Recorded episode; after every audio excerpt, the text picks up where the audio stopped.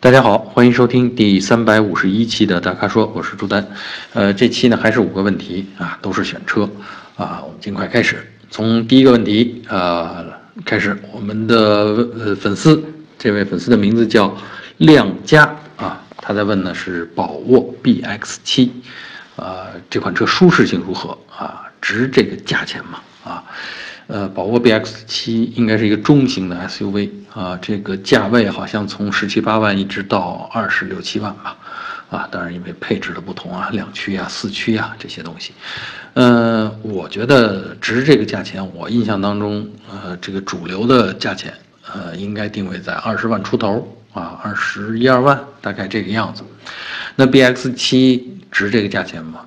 呃，我觉得哈。这个舒适性还是不错的。首先，先回答它舒适性的问题，因为这个车的调教呢，底盘调教呢，我觉得是介于嗯德系跟日系之间，恰好是中国消费者比较喜欢的那种感觉，就是有一定的厚重感啊，然后呢，过滤的东西也比较多，但是又不松软，嗯，所以这个是，但是也比较适合中国的我们中国的这个路况。啊，就是细碎的波动比较少，往往往是长波呀，有时候路面沉降的这种情况比较多，所以呢，开起来我觉得还是呃挺喜欢的啊，是这种感觉啊，又不像那么德国车似的那样杠杠的那种感觉啊，所以呢，这个我觉得舒适性呃是不错的，至少能得八十五分儿啊。那么至于值不值这个价钱，你翻开这个配置表一看啊，二十多万的车已经可以配置什么了呢？呃，这配置表上基本上就没有空项啊，跟其他的这个，呃，更高高级一点，或者说定位更高级一点，比如说跟三十多万的车相比，这配置表上基本就没有空项。你看，比如说比较特别的呢，包括电动的尾门，就是行李箱门、行李箱盖，都是电动的啊，你可以遥控开启，也可以这个摁一下按钮，然后电动关闭啊，这很方便啊，也显得高大上啊。另外呢，这个比如说全景摄像头。啊，这个很重要，就是车的车头，呃，车尾已经有了，这不必说了。车头、左右侧外后视镜下方，这都有摄像头，这样能够把图像拼起来，拼出车周围的全景。这样在进出这个比较狭窄的车位啊，或者是，呃，当你探头要出一个丁字路口的时候啊，这个安全性都提升了。所以呢，这个我觉得这个是也是挺也是亮点，配置上的亮点。还有一个呢，就是宝沃的这个系统，就是它叫车联网，实际上是反过来，呃，叫联网车，就是它有 A P P 可以控制车身上的车上的很多功能，啊，另外呢，能够提供很多信息服务，还能够定制一些自己的这个呃车主喜欢的，比如说呃信息的供应啊，呃网络电台呀。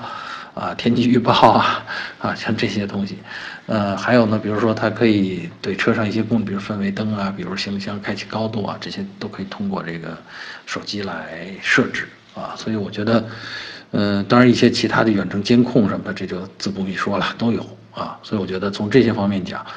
啊，还是值这个价钱的啊。那典型的就是两驱版啊，因为这类车，我觉得大多数人咱们使用场景两驱就足够了。二点零 T 两驱，呃，豪华基本上就是二十万出头，啊，都不到二十一万啊，这个价钱。另外好好像还有这个终身质保，就是不是多少万公里啊，终身质保好像是啊。所以呢，这个我觉得从车来讲还是很有吸引力的啊。但是另外一方面呢，就是大家纠结宝沃呢，是因为这个牌子，这个牌子呢确实。呃，不够知名啊。尽管半个世纪前啊，一九五几年的时候，人家也是德国汽车市场上一个知名品牌啊，但是后来这中间这半个世纪，这五十年五六十年，销声匿迹了啊，人家不再做车了啊。直到这个前几年恢复出来说，哎，我们现在这个品牌复活了，又开始做车了。它这个品牌历史、品牌故事，这中间有断档。所以呢，这个造成了它，呃，传播上面或者尤其是在陌生市场上啊，在中国这样的市场上，中国人，嗯，这这个就就绝对想不起来以前还有这么个车，而且特别是他前一个阶段在做品牌营销的时候，把自己的位置列在跟啊奔驰、宝马、奥迪同一水准，啊，这个大家就觉得这不对吧？这不相称吧？哈 所以呢，这个这大家没什么印象，这个是它品牌上面的一个短板啊。嗯，这也造成它在市场上，嗯，这个就价格便宜、量又足，但是问津的人还是比较少啊。这个是它一个现状，所以它也提供了这种性价比路线啊，然后来吸引人啊。我觉得这个车的这个整个的生产体系还是还是不错的，质量保证体系也是不错的，呃，就是需要时间去让市场知道啊，然后需要口碑传播。特别是车主啊，这个早期的车主来说这个车的一些特点，啊，这中国嘛，这个口口相传可能比讲大道理更管用啊。这个是宝沃这个 BXC 这个车，呃，综上所述，我觉得，呃，舒适性不错，这个价钱真的值得考虑啊。呃，第二个问题来自我们的粉丝李世荣，他问的是吉利博瑞这车怎么样？呃，油耗高不高啊？是不是值得购买？呃，非常巧的是，我正好在两周之前去试驾了吉利博瑞最新的车型啊。那最新车型新在哪儿呢？就是动力系统啊，现在它变得更省油了。为什么呢？它用的是轻型混合动力系统和插电式混合动力系统，这是两个新推出来的车型。呃，而且呢，这两个车型呢，价格都不贵。我觉得这个轻型混合动力系统呢，它顶配车型是十七万九千八，而混合动力的呢，应该是好像是二十一万左右吧，啊，都不贵。嗯，车开起来啊，感觉相当好啊，特别，我觉得特别对得起这个价钱。啊，那主要说说这个轻型混合动力吧，因为大家可能不太熟啊。插电可能大家还听说过啊。轻型混合动力呢，其实是在变速箱里边设计了一个四十八伏的呃电机，呃，这个电机呢可以在加速的时候起到助力的作用啊，然后在收油门和踩刹车的过程当中，呃，回收动能，把它发电，然后再储存到这个电池里面。啊，你别看就这个四十八伏啊，这么个在变速箱里的这么个电机，它的节油效果是非常明显的啊。这个车呢，曾经做过一个啊，也是在前不久啊，曾经做过一个体验活动，那就是满箱油啊，加满了以后，从北京一直开到上海，中途不加油啊，这个算下来，这个油耗大概就。就四升左右吧，啊，大概因为，呃，是一个七十升的油箱，好像是啊。然后呢，这个你像北京到上海大概得高速公路也得一千三百公里啊。然后这个跑下来中间不加油，这很厉害。呃，还有呢，就是油耗这个，因为有了这个微呃轻型混合动力啊，就是四十八伏电机系统，呃，它的这个。日常呃行车当中啊，我们的频繁启停，首先它就有了这个自动启停功能。其次，像刚才咱们说的，啊收油门的时候它都回收能量啊，都能够把变成电能储存起来，然后在加速的过程当中都释放出来。嗯，而且它配的这个主力电主力的动力是一个1.5升的呃 1.5T 啊涡轮增压的这么个发动机。整个系统配起来以后呢，我觉得，呃，驾驶起来动力很充足啊，不会动力一点不弱。然后呢，这个呃起步啊非常顺畅啊，这个留给我的印象非常好。还有一个印象特别好的呢，就是十七万九千八里边这个价格里边已经包含了呃相设计的相当到位的呃辅助驾驶或者叫。L 二级别的二级的这个自动驾驶功能，也就是说呢，它能够自动保持跟前车的距离，啊，前车快它就跟上，前车慢它就减下速来，呃，然后呢，自动保持在车道里面，啊，当然前提是你那个公路上得有标线啊，虚线、白实线、黄线都可以啊。另外还有一个比较特殊的功能，这个也是来自沃尔沃的技术。呃，就是当前车做一个避让、规避动作啊，绕开地面上的一个障碍物的时候，它也会跟着做同样的一个动作啊，这是呃比较少见。目前在这个级别，就中级轿车里边比较少见的一个功能啊。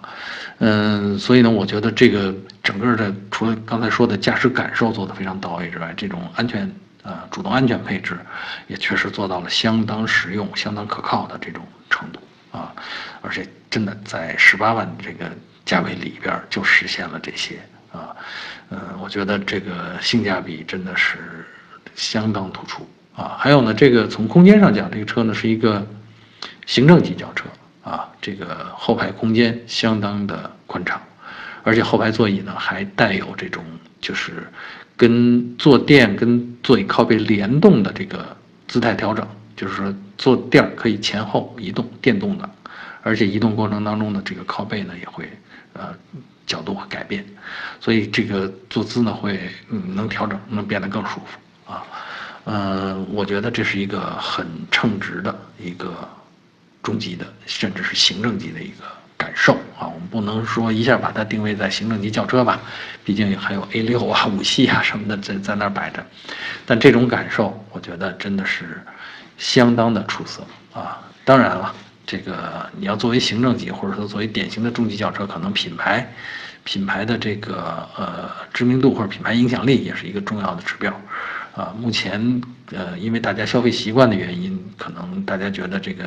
吉利啊，这个牌子可能还不够高大上啊，但是我觉得这个产品的实力已经比以前、比从前有了巨大的提升啊，所以我觉得这个车呢是值得买的啊。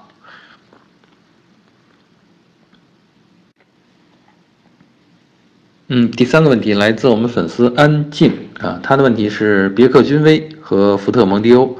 这两款车相比较，谁的安全性更高？啊，谁的整体质量更好？还有，谁后期比较省心？这个三个问题啊，嗯，安全性这事儿呢，我觉得其实这两个车呢，设计年代尽管有一点差别，那蒙迪欧啊要略早一点，大概早个五六年吧。呃，君威呢是比较新的，应该是去年的啊，刚出来的。呃，这个，但是我觉得他们在结构上的这个安全性呢是在同一水准的。啊，这个也可以从各种这个新车的碰撞成成绩，大家可以查得到啊。这个评价应该都是五星的啊。嗯，还有，如果非要比的话，嗯，那你就比比气囊数啊，比比这个主动安全配置。嗯，这两个车在这方面好像也都一样啊，都是旗鼓相当的感觉啊。这安全数气囊非常多啊，然后呢，主动安全配置好像这个。主力车型上，如果不选装的话，都没有配这个叫自适应巡航啊、主动刹车呀什么的，啊，但是像 ESP 啊，像这个嗯驾驶员的视野呀，什么这些都是没问题的啊。嗯，我觉得这个还有一个因素呢，可能可以考虑，就是蒙迪欧这个车呢重啊，比比这个别克君威呢要重一百公斤左右。那重呢？其实，呃，这话呃这话分两说啊。重呢，其实，在碰撞当中啊，就是会相对而言，呃，这个伤害会稍微少一点，比碰撞当比碰撞当中比相对轻的那个车啊，因为呃两人这两辆车吸收的能量得是相等的，那么相对轻的那个车呢，它吸收的这个能量就会多一点，相对的多一点啊，呃。就是它要变形要多一点，它才能吸收掉那么多能量啊。嗯，但是呢，这个因为车上的具体的结构啊，这个空间结构的设计，还有其实碰撞的时候的这个呃情景啊、角度啊，这是千差万别的啊。具体拿重量来说呢，可能也不够啊那么科学、那么精确啊。所以呢，这个我觉得这是一个可以考虑的因素啊。呃，第二呢，咱们说质量。说谁的整体质量更好？我觉得这应该说叫做质量感吧，啊，因为这个质量可能包括很多方面啊，一个是你驾驶起来给你的感觉比较好，还有一个可能是需要耐久性，需要时间来验证啊。呃，这两辆车呢，我的感觉呢是君威啊，质量感更好一些，特别是在内饰。呃，一些细节的这个呃手感啊，这种观感啊，会更好一些。而蒙迪欧呢，会显得稍微粗糙一些，尤其是内饰啊，显得稍微粗糙一些，呃，或者是单调一些啊。嗯，至于车体结构，我觉得这是在同一个水准上的，底盘的质量，我觉得也是在同一个水准上的啊。发动机其实也不上下，也不相上下啊。那那个君威呢，可能更好一点，因为它上了一个叫九档变速箱，自动变速箱 AT 变速箱，呃，所以呢，这个设计呢还是比较新的啊。这个新的东西嘛，这个应该会比。老的东西在技术上会进步一些啊，这两个变速箱的年代大概差了七八年吧，设计年代啊，嗯，所以这一方面呢是君威啊略胜一筹啊。那如果说到啊保养比较省心，谁比较省心？这回就是蒙迪欧的强项了，因为君威的保养间隔啊，就是厂方要求的保养间隔是五千公里，呃，而蒙迪欧呢是一万公里这个保养间隔。然后再看每次保养的这个花费，呃，蒙迪欧的每次保养，甭管大保养还是小保养，它的费用好像都是比君威要略低啊。所以呢，综合算下账来，呃，一个是它间隔长，这个相对省心；另外呢，就是它不费钱啊，间隔也长了，单次的这个价钱也也比较低啊。所以呢，从这方面讲，我觉得蒙迪欧还是还是呃。略微啊占上风一些啊，当然两款车放在一起，这个尤其是不同年代的啊，君威呢是刚刚上市没多久，一年多，而蒙迪欧这个车型呢在市场上已经征战了有五六年的时间了吧，啊，如果算上早期，因为上一代跟这一代其实差别也不是特别大，啊，如果算上早期，差不多都有十年的时间了啊，所以呢这个嗯这个要买的话，我觉得还是买新的。呃，产品新一代的设计更好一些啊。呃，第四个问题回答我们粉丝超哥啊，超哥的问题是问雷凌啊，混动版和 1.2T 啊这两种车型哪个更值得买啊？就是雷凌已经圈定了，只是在纠结我是买 1.2T 呢还是买双擎呢啊？呃，其实从配置上讲，这个同样的钱你去买。一点二 T，那你得到的配置更多啊，尤其是你可以得到像像导航啊、中控台大屏啊、倒车影像啊这些东西啊，呃，而买双擎呢，毕竟它的钱要花在那个混动系统上面了。虽说现在它的双擎呢已经价格做的尽量的亲民了，但是如果你买一个入门的双擎，大概在十呃十四万左右啊，而花这个钱呢，就是买这个一点二 T 的车，几乎能买到顶配了。啊，呃，而那个入门的那个双擎版呢，上面好多配置，你比如说连倒车雷达，嗯，都都是没有的，啊，所以从这个性价比，如果你想，呃，选更多的配置，那显然是一点二 T 比较合适啊。但是话说回来，我觉得从技术的先进性上讲，从驾驶的感受上来讲，啊，我觉得双擎啊，就是这个混动版更值得推荐。呃，为什么呢？首先，它省油，啊，这个能省多少呢？百公里能比你那个 1.2T 省两升，两升油你可能看，呃，一年也就是省个开一万公里的话，也就省个两百升油啊，两百升油啊，现在的油价算起来大概啊一千多块钱啊，一千四五啊，嗯，单从差价上找。找的话，要找齐的话，呃，他可能你这车得开个五六年，你才能够跟那个一点二 T 的那个话费相当，才能省出这个差价来。呃，但是如果你开起来的那种感觉，比如说，呃，节油的时候啊，仪表给你显示能省出多少油，这时候回收了动力，储存起来了啊，然后加速的过程当中，在这个电力释放出来。呃，尤其是丰田的这个混动啊，基本上是呃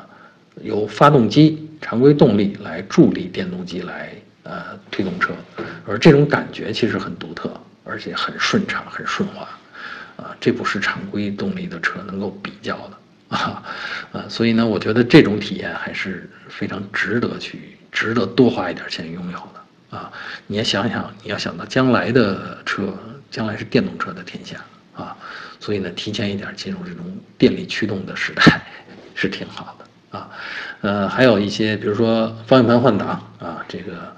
混动车上才有，呃，换挡拨片啊，还有像这个呃自动的叫什么，嗯，自动空调啊，也是混动车上的标配啊。所以呢，这些东西呢，我觉得还是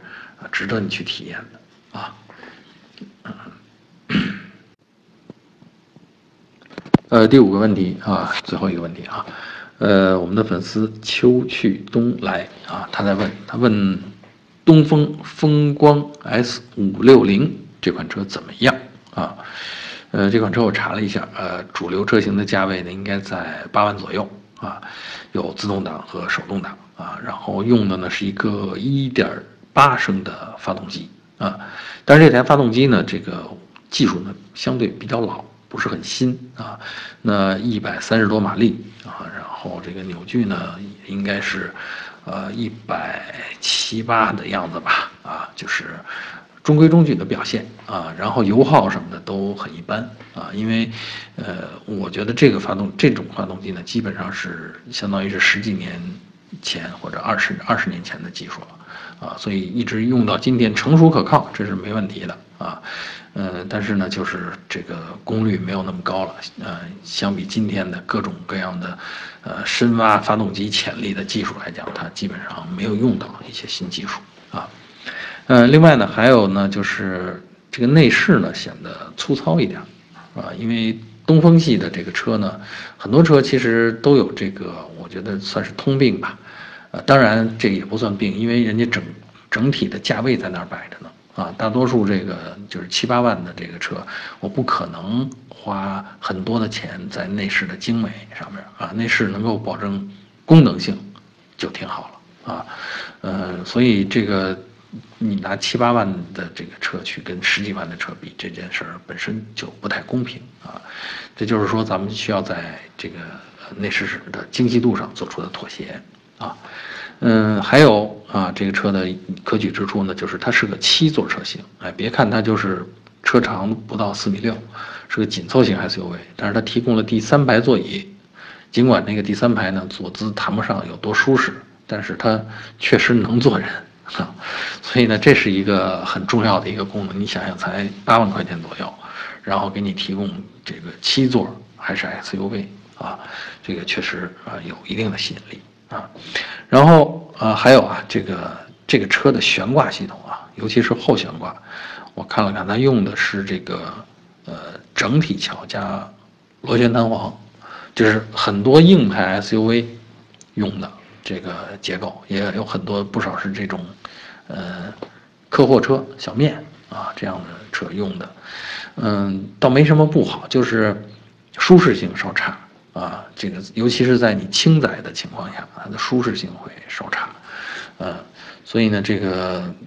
就是用这个车要买这个车的话，这个心里得有一定的思想准备啊，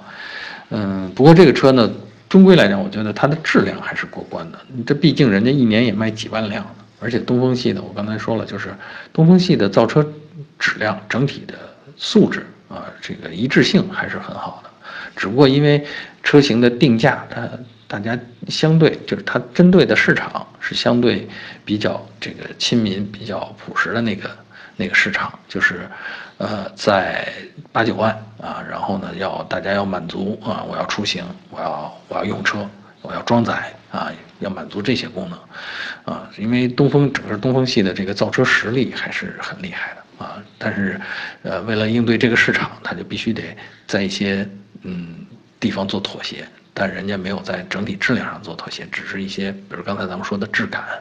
啊，只是一些这个精细程度上面啊，这个省了一些钱而已啊。所以综上所述，我觉得这个车呢，呃，得个就是在同类车型里边，我觉得还是值得购买的，得个七十分是不成问题的啊。而且你这个车呢，开个五六年也。没有问题，也不会很快就老化啊，是一个可以买的车型啊。好，以上呢就是本期大咖说的全部问题，欢迎大家继续在我们的微信公众号后边提问啊。如果您想了解更多的汽车资讯、导购信息，那请持续关注我们的微信公众号，还有车评网。我们下期节目再见。